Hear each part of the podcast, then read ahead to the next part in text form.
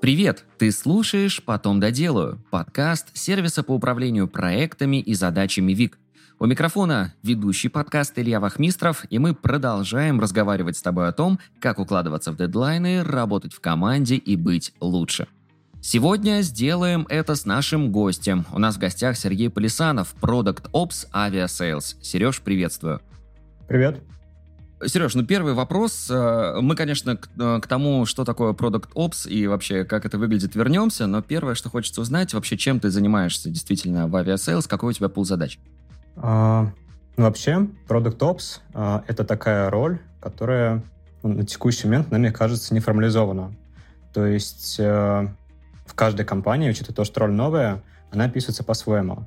Но если сделать, наверное, шаг, на, шаг в сторону а, и посмотреть на то, а, как а, в профессиональной тусовке, как в agile сообществе а, смотрят на определенный документ, на agile манифест, то в нем можно увидеть одну из ценностей. То есть в agile манифесте есть четыре ценности, 12 принципов, и одна из ценностей звучит как люди и взаимодействие важнее процессов и инструментов.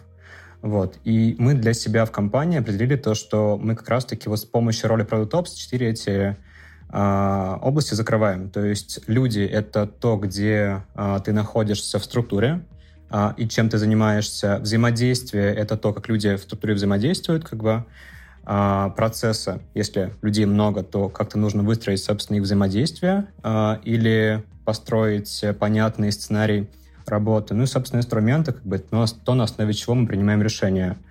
А, если так более, наверное, метафорично выразиться, мне кажется, что Product Ops — это эквалайзер, то есть как бы человек, который жонглирует между этими четырьмя областями.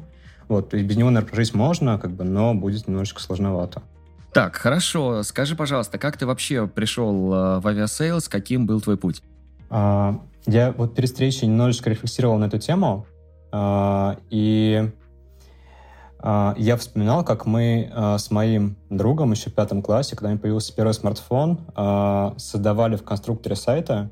Это еще был тогда WAP-протокол, который там стоил по стоимости килобайта больше, чем веб-протокол. Вот там раз в 10 разница была. И мы в конструкторе просто делали сайты и сравнивали, у кого будет больше хостов и хитов, то есть у кого будет больше посещаемость.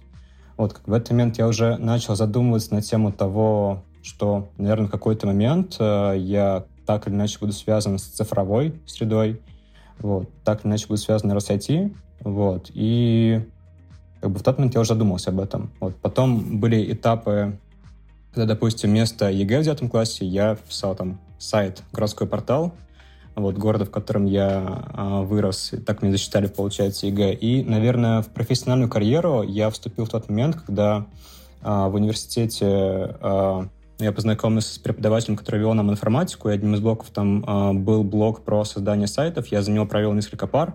Вот, потом он меня, э, мне помог устроиться в компанию, где, собственно, он сам работал, я разрабатывал для них сайты. Вот, то есть э, в этот момент я уже начал понимать то, что, наверное, помимо цифровой среды, мне интересно было бы еще в какой-то момент стать фаундером. Фаундером чего-то такого своего. Так я попал в консалтинг. Я... Это в каком году у тебя было? А, ну, как бы суммарно, наверное, с 2011 года началась профессиональная карьера. Вот, то есть в 2014 году я перешел в строительный бизнес, это уже был диджитал-маркетинг. Вот, и в 2017 году я ушел в консалтинг, я работал в компании Accenture, это технологический консалтинг, э, и я прошел путь от аналитика, это самая начальная роль была а, вот именно в консалтинговой вертикали, до менеджера. Вот, и когда я уходил в прошлом году, я собственно, отвечал за развитие uh, Agile Coach и Scrum мастеров внутри компании. То есть мы готовили разные офферинги, то есть предложения для наших uh, клиентов. Мы отвечали там за формирование обучающего трека, то есть как люди развиваются. Вот. И, наверное, вот там как раз-таки зародилась uh, uh, та uh, способность, наверное, может быть, навыки, которые позволили мне прийти в состояние в роль продукт-опса. Вот, то есть я периодически в консалтинге менял роль, ввиду того, что там это можно делать, то есть там проекты имеют определенный срок, срок жизни, то есть я за пять лет поменял, наверное, не знаю, может быть, 5-6 проектов разных. Вот, я иногда был э, агентом изменений, то есть человеком, который э, движет компанию с точки А в точку Б, то есть если есть определенная цель, определенный запрос, определенная боль. Вот. И иногда я был по ту сторону баррикад, то есть я был э, менеджером, вот, где-то продукт-овнером, вот, и мне это позволяло, наверное, не терять эту вот нить, то есть я в полях щупал все это, потом я это рассказывал с другой стороны на другом проекте уже ребятам, которые, собственно, все внедряли. То есть мы были как бы на одной волне, могли общаться как бы на одном языке, наверное. Вот так как я попал в Aviasales после этого, и здесь я уже занимаюсь ролью продукт опса. То есть это такая разновидность агента изменений. Вот как раз, да, о том, насколько легко вообще эти изменения привносить, мы тоже сегодня обязательно поговорим. Но вот ты э, сегодня тоже уже упомянул, что, в принципе, компания может обойтись, да, без данной позиции, но это очень хорошо, если она есть. Вот как компании понять, что ей нужна помощь э, продукт опса? Есть какие-то маркеры, по которым можно это отследить? А, ну, мне кажется, самое главное, что здесь должен быть определенный запрос. То есть должна быть какая-то боль, а, которая, ну, наверное, мешает работать. Вот, допустим, как я попал в авиасейлс, у нас э, было интервью э, CPO авиасейлс с Ваней Козловым. Ваня сказал то, что вот э, мы достаточно быстро развиваемся как компания, то есть если в десятых годах у нас было там 20-30 человек, это было там условно 2-3 команды, сейчас нас уже там больше 100, мы уже подходим к рубежу 600 человек, вот, и, соответственно, старые процессы, уже понятным образом не работают. Вот, то есть нужно немножко процессы перестраивать. А сам по себе рост происходил достаточно интенсивно. Вот, то есть там за два года, мне кажется, рост прошел x2 в количестве сотрудников. Поэтому, собственно, вот это может быть один из типов запросов, с которым приходит продукт Opso. Другой сценарий, который, мне кажется, не менее частый, он происходит очень часто в крупных корпорациях, это сценарий, когда э, ну, есть определенный э, этап производства продукта, то есть мы проходим через этапы там, аналитики, э, дизайна, этап разработки выкатки этого всего в пром. Вот. И очень часто запрос — это сокращение time to market, то есть э, времени вывода продукта на рынок до того момента, когда клиент уже может этот продукт пощупать. Вот. То есть важно в данном моменте погрузиться в каждый из этапов и понять, где вот, происходит, наверное, наибольшая просадка по времени. Вот. Ну и, может быть, там третий, один из самых популярных сценариев, как бы это выстраивание взаимодействия между разными командами. То есть мы, может быть, движемся достаточно быстро, у нас пока что нет такого экспоненциального там интенсивного роста, но нам нужно научиться договариваться между собой. То есть это тоже один из сценариев работы продукт опса. Слушай, а бывало у тебя такое, что, знаешь, э, приходят с одним запросом, с одной проблемой, ты включаешься, начинаешь погружаться в деятельность и понимаешь, что проблема вообще в другом, и вот совершенно другие процессы начинаешь э, менять? Сейчас попытаюсь вспомнить. Ну, как бы на практике, наверное, такое бывало. А, мне кажется, а, это скорее был, наверное, недостатки опыта, может быть. То есть э, прежде чем а, начинать что-то изменять, нужно понять, что мы меняем. Вот как бы, мне кажется, один из главных навыков любого агента изменений, как бы я иногда буду, наверное, проводить такие параллели, то, что буду называть Product Ops с агентом изменений, потому что, по сути, это такой подтип роли, как Master и Agile Coach. То есть мы тоже меняем среду, и доводим а, компанию из точки А в точку Б. Вот, соответственно, а, если а, агент изменений или Product Ops не смотрит на компанию, на организацию целиком, то есть вот все целое не рассматривает, то, скорее всего, будет риск нарваться на того, что мы сделаем какую-то локальную оптимизацию. Что это такое? Вот, то есть, э, допустим, э, если мы погружаем агент изменений в какую-то одну ком- команду, вот, то есть он начинает там крутить процессы, но при этом мы не трогаем все целиком, вот, то есть мы не смотрим, как работают другие команды, мы не смотрим, как работает вся организация, то, скорее всего, а, мы таким образом можем субоптимизировать всю систему э, целиком. То есть если мы оптимизируем маленький компонент, мы можем поломать что-то с другой стороны. Это называется законом Эйкофа. Рассел Эйков такой ученый был, который такой вот постулат э, описал. То есть если э, оптимизируем маленький кусочек, можем поломать другую часть какую-то или всю систему. Поэтому нужно рассматривать как бы все целиком.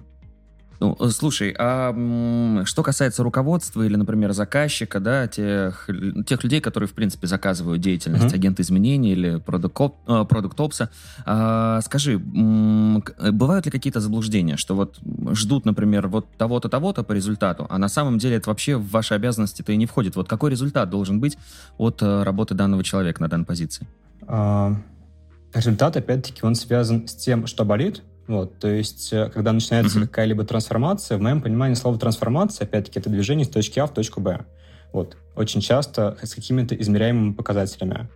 Вот, и если э, что-то болит, это обсуждается, то как бы мы движемся как раз к этой цели. Часто заблуждение, мне кажется, что можно взять продукт опса как роль, подсадить его в какую-нибудь часть э, организации, куда-нибудь в команду и ожидать то, что все само изменится. К сожалению, это так не работает, потому что если компания работала годами по одному процессу, ожидать того, что по щелчку пальцев продукт опс, там даже супер крутого эксперта все изменится в очень короткий срок, наверное, было бы опрометчиво. То есть как бы здесь, естественно, есть период раскачки. В моем понимании, опять-таки, на основе опыта э, изменения происходят по такой вот, э, по состоянию зигзага, как маятник. То есть насколько много всего мы изменяем, вот, как бы это будет кратко изложено в некую амплитуду. То есть у нас происходит такой толчок вправо. Вот. И, соответственно, после этого толчка мы получим некое сопротивление команды. Вот, то есть команда будет переваривать, соответственно, потому что для нее это все новое. Вот, и как бы только после того, как мы это сопротивление проработаем, мы сможем уже двигаться в следующую стадию как бы изменений. Вот, здесь как бы важно понимать, что не произойдет ничего сразу. То есть это процесс, который происходит поэтапно. Мне кажется, еще один важный point, наверное, в том, что у продукт опса и любого агента изменений а, непосредственным заказчиком, руководителем, руководителем должен быть тот человек, который а, может в компании принимать решения разного уровня, в том числе финансовые какие-то, в том числе организационные. Вот, потому что если э, нет такого человека, то, скорее всего, изменения не дойдут до нужного состояния. Вот, допустим, как бы в моей ситуации, как бы я э, репорчу э, менеджеру, который отвечает за продукт. То есть это вот главный руководитель продукта, так скажем, CPO. Поэтому у меня такие возможности есть. А, слушай, скажи, а сейчас э, именно в авиасейлс э, чем ты занимаешься? То есть вы что-то конкретное развиваете, ты что-то конкретно изменяешь, да? Вот э, на каком этапе сейчас находитесь? А, ну, я в компанию пришел не так давно. Я в компании работаю с декабря прошлого года. А, и, по сути, все началось с того, что мы собрали запрос. То есть наш запрос был в том, что а, вот найм новых людей, он не давал уже такого кратного роста. Допустим, как это было раньше, когда компания была маленькая, вот сейчас а, там, найм новых людей, как бы он иногда, может быть, даже замедляет э, взаимодействие, потому что команд между собой много взаимодействуют. Вот, и, соответственно, это был один из поинтов, с которым начали работать. То есть мы начали, наверное, с того, что мы провели, во-первых, выявили понятную цель, то есть чем мы хотим работать, то есть э, побороть вот эту вот проблему, плюс, наверное, научиться фокусироваться, может быть, на самой важной работе. Вот. Э, после этого была, э, был проведен аудит, то есть проведена серия интервью. Мы посмотрели с разных сторон на процесс, как он работает сейчас. А, и дальше уже начали копать, наверное, какие-то более такие практические шаги. То есть мы сформировали инструмент, который называется единый бэклог. То есть у нас а, сейчас в одном списке хранятся самые важные задачи всех команд. Они приоритизируются с помощью CPO. То есть э, а, Ваня задает приоритет для того, что является в данный момент самым важным. И для того, чтобы э, приоритеты команд не разъезжались, мы также запустили квартальное планирование, э, и это нам помогло э, развить способность договариваться. То есть, когда у нас команды работают по отдельности, у каждой команды есть свой приоритет, вот, то есть в таком случае сложно работать, когда нужна помощь соседа, допустим, соседней команды. А квартальное планирование, единый бэклог, они эту проблему, по сути, помогают устранить. Мы сейчас этот процесс как раз-таки обкатываем, собираем обратную связь, вот, естественно, будем улучшать, как бы, но уже первые, наверное, признаки а, улучшения ситуации, они уже видны. А, слушай, а правильно ли я понимаю, что тебе э, необходимо также следить за работой многих команд, да, многих направлений сразу? То есть вот прям видеть картину целиком? А, да, ну как бы я бы сказал бы даже, может быть, не столько работа многих команд, сколько смотреть на а, организацию в призме, наверное, разных уровней. То есть у нас есть условно некий организационный уровень, Uh, у нас есть уровень конкретной команды и есть уровень конкретной роли. Вот, допустим, есть роль продукт есть роль скрам-мастера, либо роль там тим лида. Вот, то есть здесь важно, наверное, смотреть просто на, на разные уровни, и, соответственно, от этого отталкиваться uh, в ту сторону, как бы с чем мы будем работать. Вот, то есть если мы смотрим сейчас на уровень организации, то нужно понять, что болит именно в организации. Как бы если мы хотим развить команду, нужно понять, какая есть боль у команды, как бы, и как не навредить, собственно, всей организации. То есть вот я расскажу из этого контекста обычно при работе в такой среде. Так, хорошо. А как остаешься в фокусе постоянно? То есть э, все равно же, я так понимаю, ну вот переключение вот это вот, э, насколько длительным может быть? То есть, например, там, да, от команды какой-то другой части э, или сфере работы. То есть, ну, я, вот какой-то совет хочется, да, услышать, как не распыляться, следовать курсу и, в общем, держать в фокусе важные направления. Угу. Ну, по сути, э, те принципы, правила, практики, которые я прививаю командам, ну или которые мы обсуждаем с командами, я применяю их в личной жизни тоже. А, мне кажется, здесь есть два важных поинта. То есть первый пункт — это важно фокусироваться именно на самой важной работе. То есть получается такая тавтология, но, тем не менее, важную работу всегда можно найти, то есть из, из общего списка задач. Вот, я ее приоритизирую совместно с заказчиком трансформации, вот, в частности, допустим, а, с CPO, с моим менеджером. И важно здесь взять такой объем работы, который реально можно переварить. Вот, то есть э, в Lean, э, в философии Lean, которая использовалась э, в Toyota еще в 50-х годах в производственной системе, э, для того, чтобы оптимизировать работу конвейера, э, и для того, чтобы не было огромного количества складских запасов, ввели лимиты. Вот, то есть мы лимитируем количество а, тех запчастей или тех автомобилей, которые были произведены, для того, чтобы просто там, ну, не раздавать очень сильно производство. Плюс как бы у людей есть, допустим, какая-то когнитивная нагрузка а, на тему того, сколько они в моменте могут делать различных задач. То есть здесь вводились лимиты. И такие же лимиты я использую в личной жизни а, там, или в работе, а, и это позволяет мне, наверное, фокусироваться на самом важном. То есть обсуждение а, с заказчиками трансформации того, что мы делаем, и, собственно, лимитирование на определенный горизонт времени задач, с которыми мы работаем. Угу, угу, понял. А, слушай, ну у нас э, подкаст потом доделаю. Мы здесь э, говорим, конечно, и о тех задачах, которые на потом откладываются, и в том числе о причинах выгорания. Вот э, у тебя, может быть, в авиасейлс, может быть, на каком-то другом этапе попадались ли какие-то очень сложные проекты, на которых вот действительно испытывал выгорание и работу хотелось прекратить? И как с этим боролся, самое главное, если это было? Ну, мне кажется, что каждый проект, он по-своему сложен, но от этого он не становится, наверное, менее интересным. А, у меня был опыт такой. А, я, наверное, в 2019 году uh, был одним из менеджеров, который, который запускал новый продукт в одном из банков. И так совпало, что представителем заказчика со стороны клиента был человек, который раньше работал либо в органах, либо был военным. И нам периодически было немножечко сложно найти общий язык, особенно на ранних этапах, потому что я вот ощущал на себе, наверное, вот давление в том формате, в котором вот людей обучают в разного рода структурах. Так. А, и я просто помню даже такую ситуацию, то, что мы сидим на одной крупной встрече, обсуждаем а, очередную доработку. Я просто смотрю в окошко и вижу, как представитель коммунальных служб, а, как раз начиналось осенью, уже там метет листья, дождик идет. И мне, на самом деле, очень хотелось с ним поменяться местами в тот момент.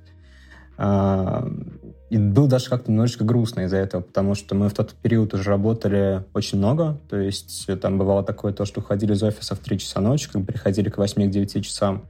И, Ничего себе. Ну, приходилось действительно много работать, потому что в консалтинге есть такая практика, которая, которая называется up or out. Ты либо растешь, либо уходишь.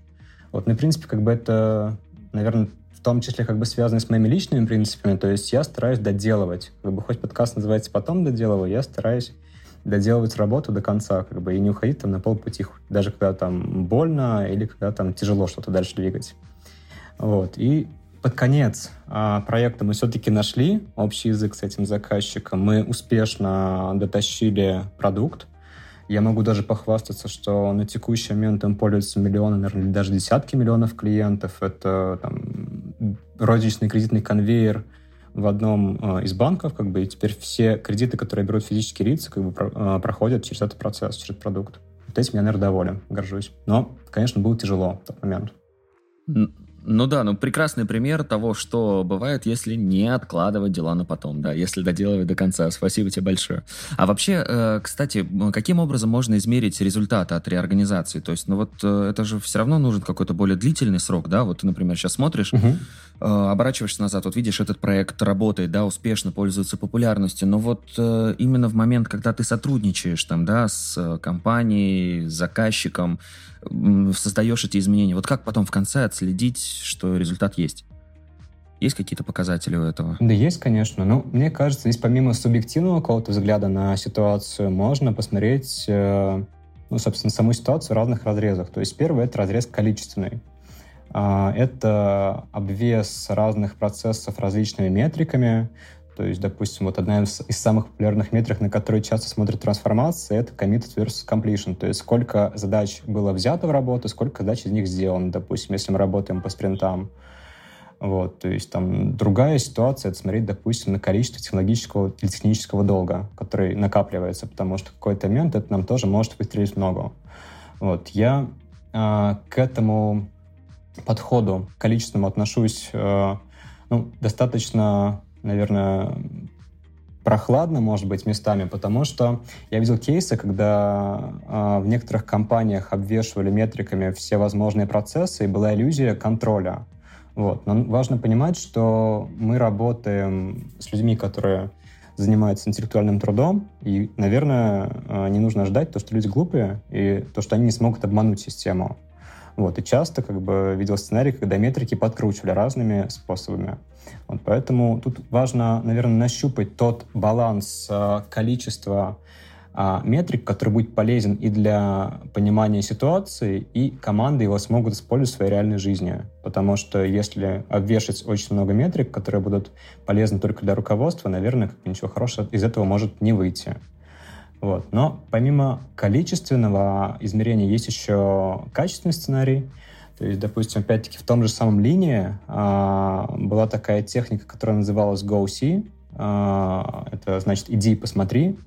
Я не знаю, сколько это правдивая история, но я слышал такой кейс, то, что в Тойоте всех новых менеджеров раньше при найме выводили на производство, рисовали мелом круг, это называлось гемба, пойти в Гембо.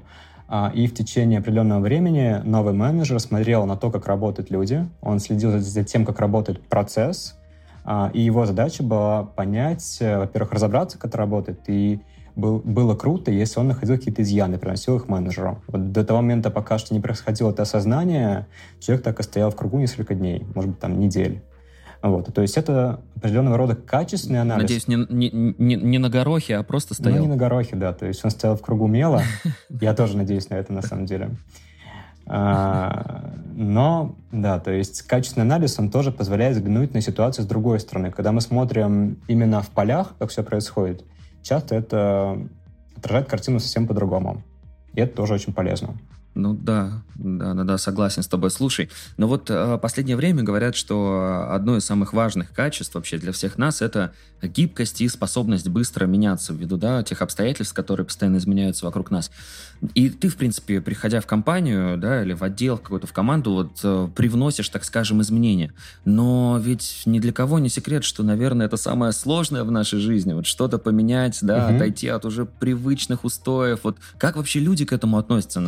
Происходят ли конфликтные какие-то ситуации? Возникает ли вот сопротивление в ответ на те изменения, которые ты несешь?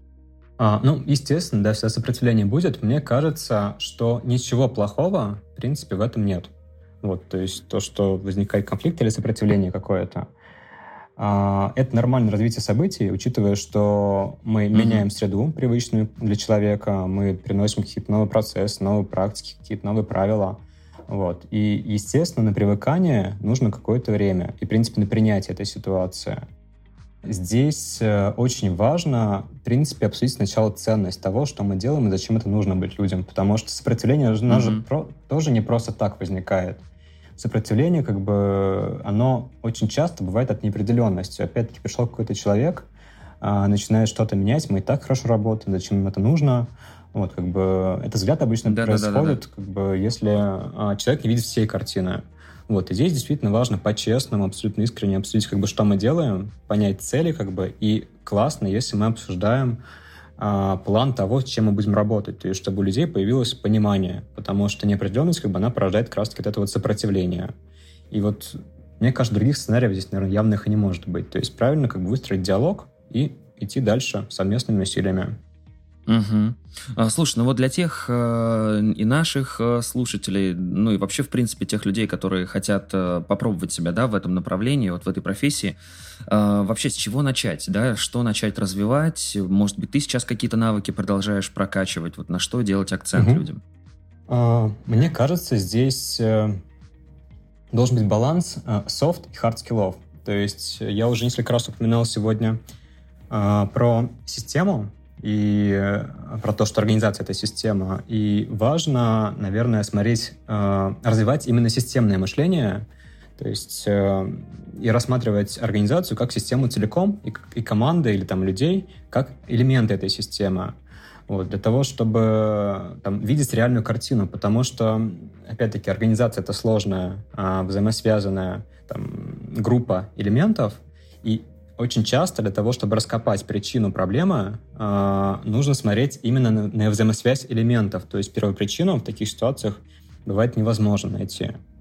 Вот, и для того, чтобы а, вот тут... Ну а вот как-то, да, да, как- как-то вот развить это можно или нужно вот выходить вот в круг, да, как ты рассказывал, и вот смотреть на работу комп- компании и процессов? А, ну, для этого есть техники определенные. А, есть э, техника, которая называется айсберг системного мышления.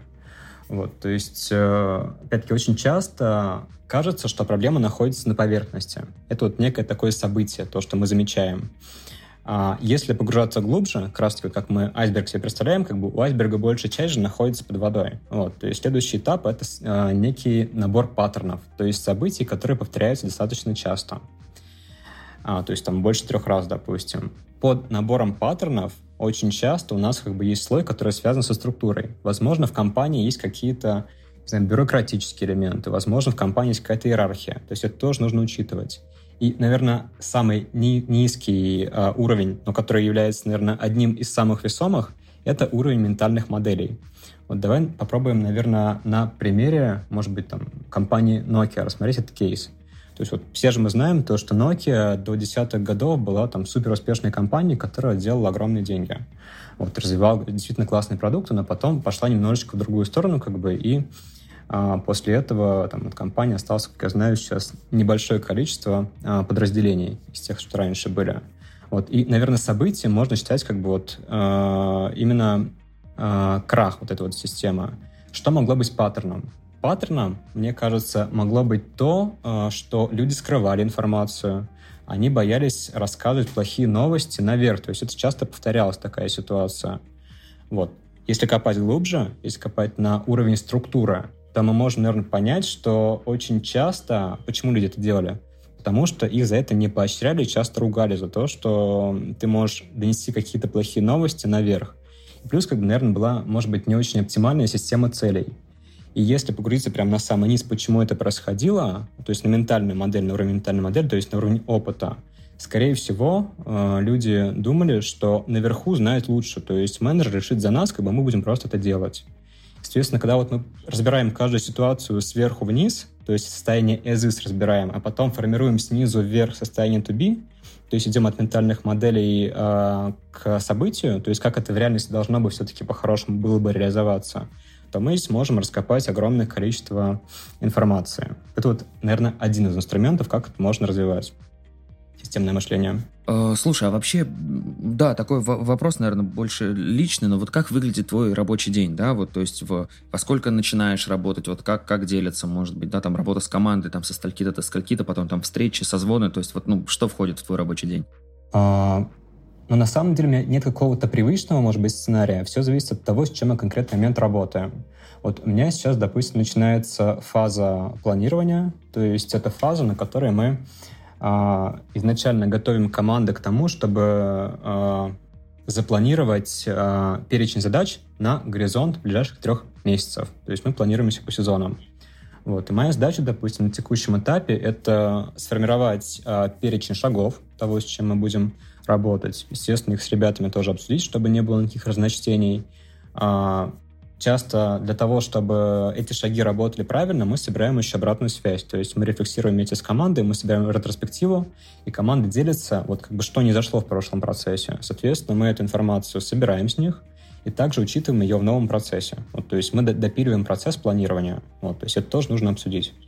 А, следующий шаг — это уже, а, допустим, пройтись там по привычному сценарию, а, вот потому что мы описали, подготовить там, условно, некий лонг-лист приоритетов, то есть проработать зависимости между командами, вот, и уже дойти до тех событий, на которых, собственно, происходит социализация этих планов. То есть, когда команды между собой друг с другом делятся, обсуждают то, что будет делать, и кому от кого потребуется помощь. То есть, вот это один из сценариев, допустим, а, там, может быть, рабочего дня, наверное. Другой сценарий, как бы, это когда мы проводим аудит. То есть э, в течение проведения аудита там, у меня может быть э, в течение дня там 4-5 часовых там, или больше встреч для того, чтобы провести серию интервью. Там в другие дни у меня мог, может быть погружение в команду, вот, то есть чтобы понять, как команда сейчас работает. То есть там не с целью как бы а, собрать информацию, нажаловаться, как бы, а с целью а, погрузиться, посмотреть, как работает, и поделиться с ними обратной связью. То есть, что можно было бы сделать на моменте, советов никаких не давать. То есть, провести GoSee. Там другой сценарий — это посмотреть на весь процесс поставки ценности. То есть, вместе с командой расписать, из каких шагов состоит а, вот, э, процесс а, разработки, а, тестирования и поставки в промпродукта, и подумать, где есть просадки. То есть вместе с командой это покрутить все. То есть в зависимости от этапа, на котором мы работаем, все может абсолютно меняться. Вот. А, слушай, а вообще насколько работа продукт опса может быть удаленной? Или необходимо постоянное нахождение в коллективе, в команде? Или это тоже все зависит от формата работы, который выстроен в той или иной компании? На самом деле, мне кажется, то, что здесь все зависит от ситуации, то есть от культуры а, в компании. А, так совпало, что авиасейлс, э, в авиасейлс есть полностью remote first работа, то есть я могу работать в любой точке мира. Вот, допустим, там за последние полгода я посетил там больше 10 стран и поработал в разных странах. Это тоже там неплохо развивает мировоззрение на самом деле. И наши ребята, они тоже скинуты по всему миру. Вот. Тут главное, наверное, а, попробовать найти а, пересечение по времени, в смысле не попробовать как бы найти именно пересечение по времени, когда ты созваниваешься с коллегой из другой страны, с, с коллегой из другой страны, да. Вот. И мне кажется, это, наверное, самое главное ограничение. В плане э, каких-то культурных особенностей у нас ограничений здесь нет. То есть ребята уже к этому формату работы привыкли, поэтому я там, не замечаю проблем с этим, наверное. Супер, супер. Слушай, а вот во, во время вот путешествий, переездов удается ли опыт э, зарубежных компаний тоже перенять и, может быть, попробовать внедрить? А, ну, на самом деле, во время переездов я скорее больше озадачен бытом, потому что каждый переезд, uh-huh, он uh-huh. же накладывает на себя а, там, проблемы, связанные с поиском стабильного интернета, кстати, с поиском, может uh-huh. быть, а, квартир, где будет удобно находиться а, и где не будет шума какого-то с улицы. То есть вот скорее, наверное, больше бытовые проблемы. А, я вот честно признаюсь, как бы я, наверное, за период э, вот этих вот перемещений я, может быть, не так много коммуницировал с другими компаниями, но я такие кейсы наблюдаю скорее онлайн, то есть я постоянно стараюсь развиваться, я там, состою, так скажем, в LinkedIn в международном сообществе продуктопсов, я читаю какие кейсы в других командах есть в других странах. Вот, то есть я периодически включаюсь на метапы, там, естественно, обучаюсь, потому что мне кажется, ключевая э, ценность э, Product Ops, как любого агента изменений, это знание и опыт. Вот, и, собственно, э, даже в работе я очень часто решаю кейсы, которые раньше не решал. И это тоже достаточно неплохо меня развивает. Поэтому я вот немножечко с другой стороны как бы этот поинт закрываю. Супер. Сереж, а вот помимо как раз насмотренности, да, и вот э, подпитка такими кейсами, э, может быть, еще какие-то навыки сейчас прокачиваешь для того, чтобы э, тоже усовершенствоваться в профессии? А, ну, тут скорее, наверное, уже больше такой узкоспециализированный а, навык. Я сейчас, допустим, буквально, uh-huh. буквально недавно проходил тренинг по дизайну организации, дизайну гибкой организации, так скажем. Круто. Вот я сейчас учусь там балансировать между структурой, стратегией компании, там, HR-политиками, наградами. То есть учусь а, именно строить организацию, как бы вот так, как она, может быть, а, должна в целевом состоянии быть эффективной. Вот, то есть вот один из поинтов, что я сейчас развиваю. А, ну, допустим, если смотреть как бы на то, а, что я бы, может быть, порекомендовал бы развивать людям, которые хотели бы стать продуктопсами, мне кажется, здесь очень важен был бы навык, даже два навыка, наверное, помимо системного мышления, навык а, критического мышления, потому что ввиду того, что у нас сейчас бесплатный во многих странах мира интернет и неограниченный доступ к данным, очень часто есть достаточно кривые интерпретации разной информации. Вот, то есть можно научиться чему-то, а, что будет не совсем, наверное, правильным решением. Вот, то есть даже, допустим, берем там банальный пример, у нас есть Scrum Framework. А в Scrum Framework есть э, четкий гайд, он достаточно сжатый, то есть там примерно, по-моему, 17 страниц, что в этом районе сейчас. Вот. И я этот гайд читал, вот, там, честно скажу, там не меньше ста раз, и я постоянно там нахожу что-то, что я раньше не замечал. Вот. То есть фокус моего внимания в тот момент, когда я последний раз читал, допустим, был на одном, потом я замечаю другие сценарии. Вот. И, кстати, второй point, про который хотел сказать, это вот э, до этого была отсылка к критическому мышлению. Второй point связан с рефлексией, с регулярной рефлексией, потому что мне кажется, очень важно э, любому агенту изменений всегда держать руку на пульсе. Вот. То есть э, что-то э, мы делаем, потом мы собираем обратную связь, то есть мы учимся на чем-то, и проверяем, как это сработало. Вот, то есть такой регулярный цикл там, придумали, запустили, протестировали, собрали обратную связь.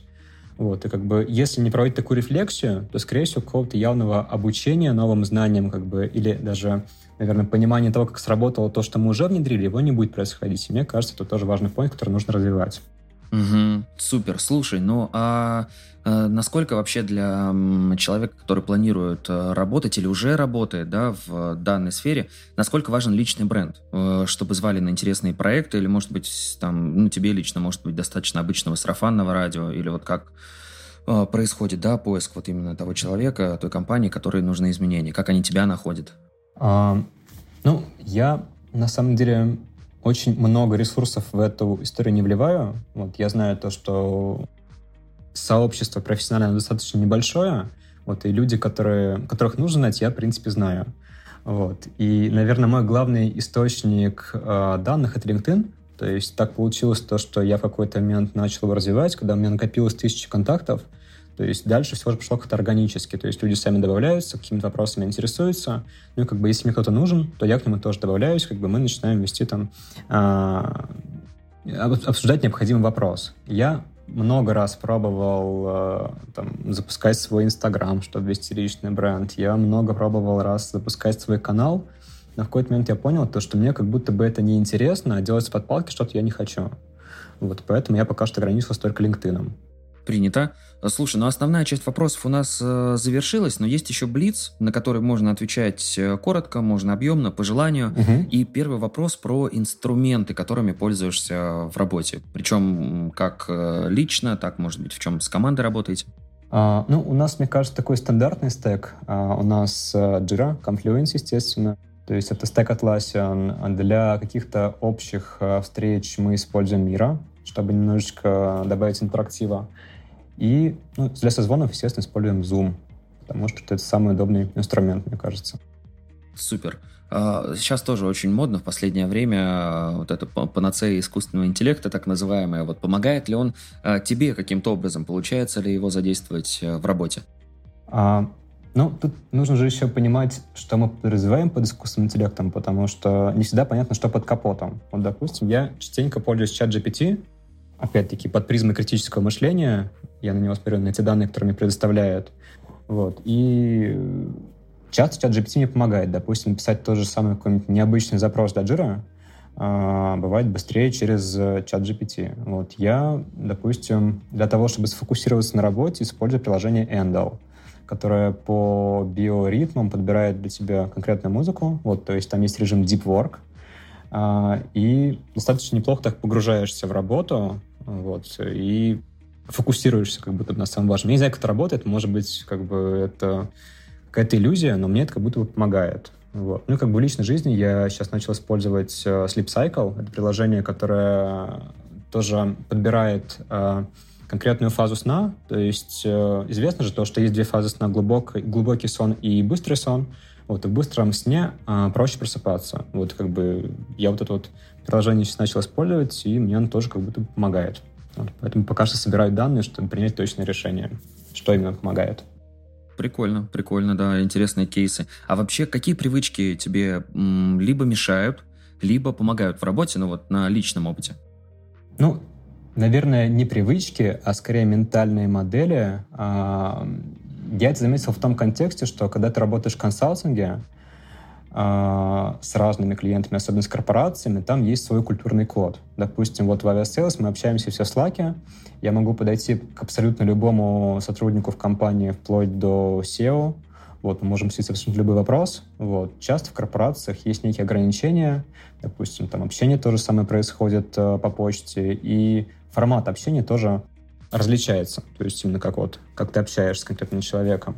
Я вот сейчас переучиваюсь, на самом деле, как раз-таки из такого корпоративного культурного кода, такой более, наверное, э, более свободный, может быть, культурный код.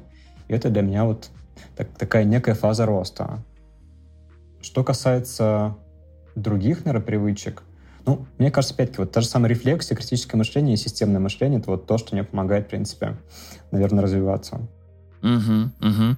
А, ну, мы сегодня, да, тоже с тобой выяснили, что ты особо-то задачи на потом не откладываешь, но, может быть, все-таки когда-то недавно это было, и вообще к чему это а, привело, или, или вот всегда есть задача, пока не выполнишь, домой не уходишь? А, ну, опять-таки, я фокусируюсь на приоритетах, вот, то есть у меня есть ограниченный скоп того, с чем я работаю, это самая важная работа. Я не считаю, на самом деле, ничем плохим, отложить что-то э, на потом. Опять-таки, если это что-то там не горит по срокам, и если это что-то можно сделать чуть позже, потому что невозможно сделать все сразу. Вот я уже до этого говорил то, что в производственной системе Toyota э, для того, чтобы сокращать складские остатки, сокращать когнитивную нагрузку сотрудников, использовались лимиты. Вот как бы я здесь стараюсь делать точно так же. Как бы если какая-то работа может подождать, она сейчас не горит, и она не является приоритетной, я могу отложить на попозже. Вот, чтобы не запускать большое количество незавершенной работы, потому что можно взять 100 задач, как бы дернуть э, там статус в in progress, но по сути ни одна из этих задач не доедет до нужного состояния вовремя. То есть это такая иллюзия будет скорее.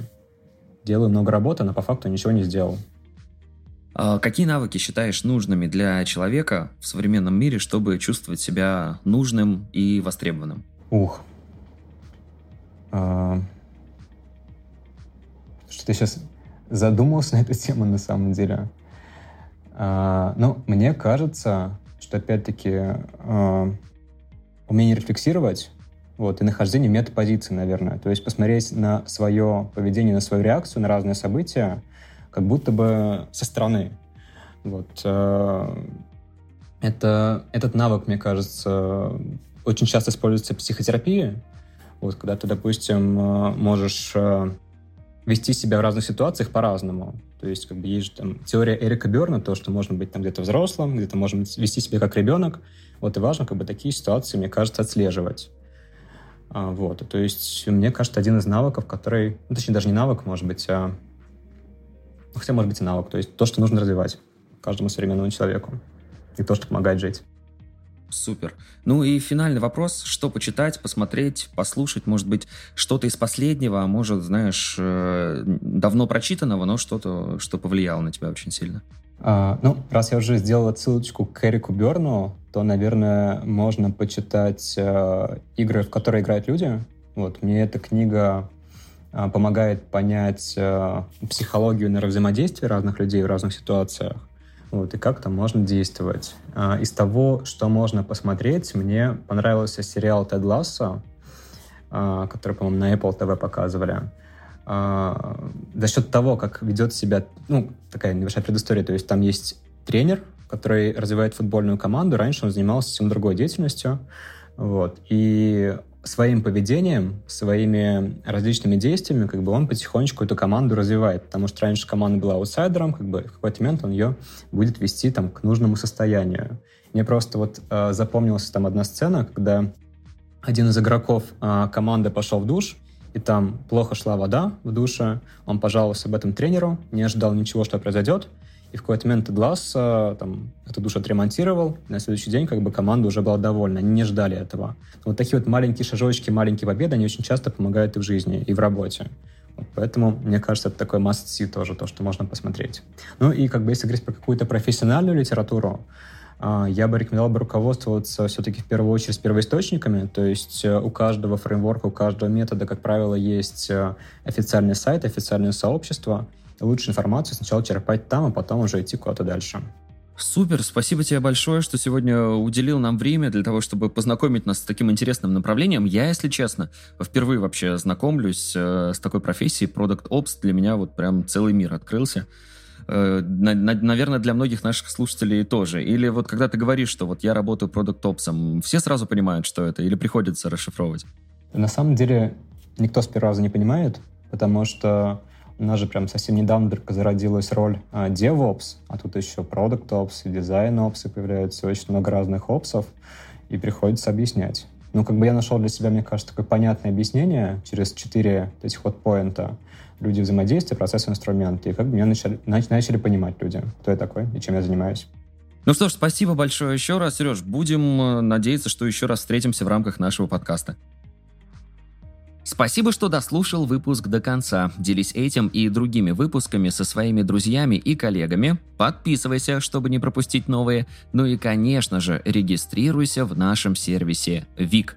ВИК отлично подходит для работы с собственными задачами, например, для планирования дел на день. Так подходит и для работы в команде.